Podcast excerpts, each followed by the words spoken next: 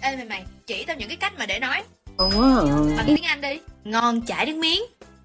mouth watering cái gì nó thơm ngon mà mặn mà kiểu cay cay á thì sao savory rồi rồi còn từ gì nói luôn để tao ghi nè tasty delicious flavorful ngoài ra còn từ nào nữa không ta mọi người comment thử xem nhé Shortcast Club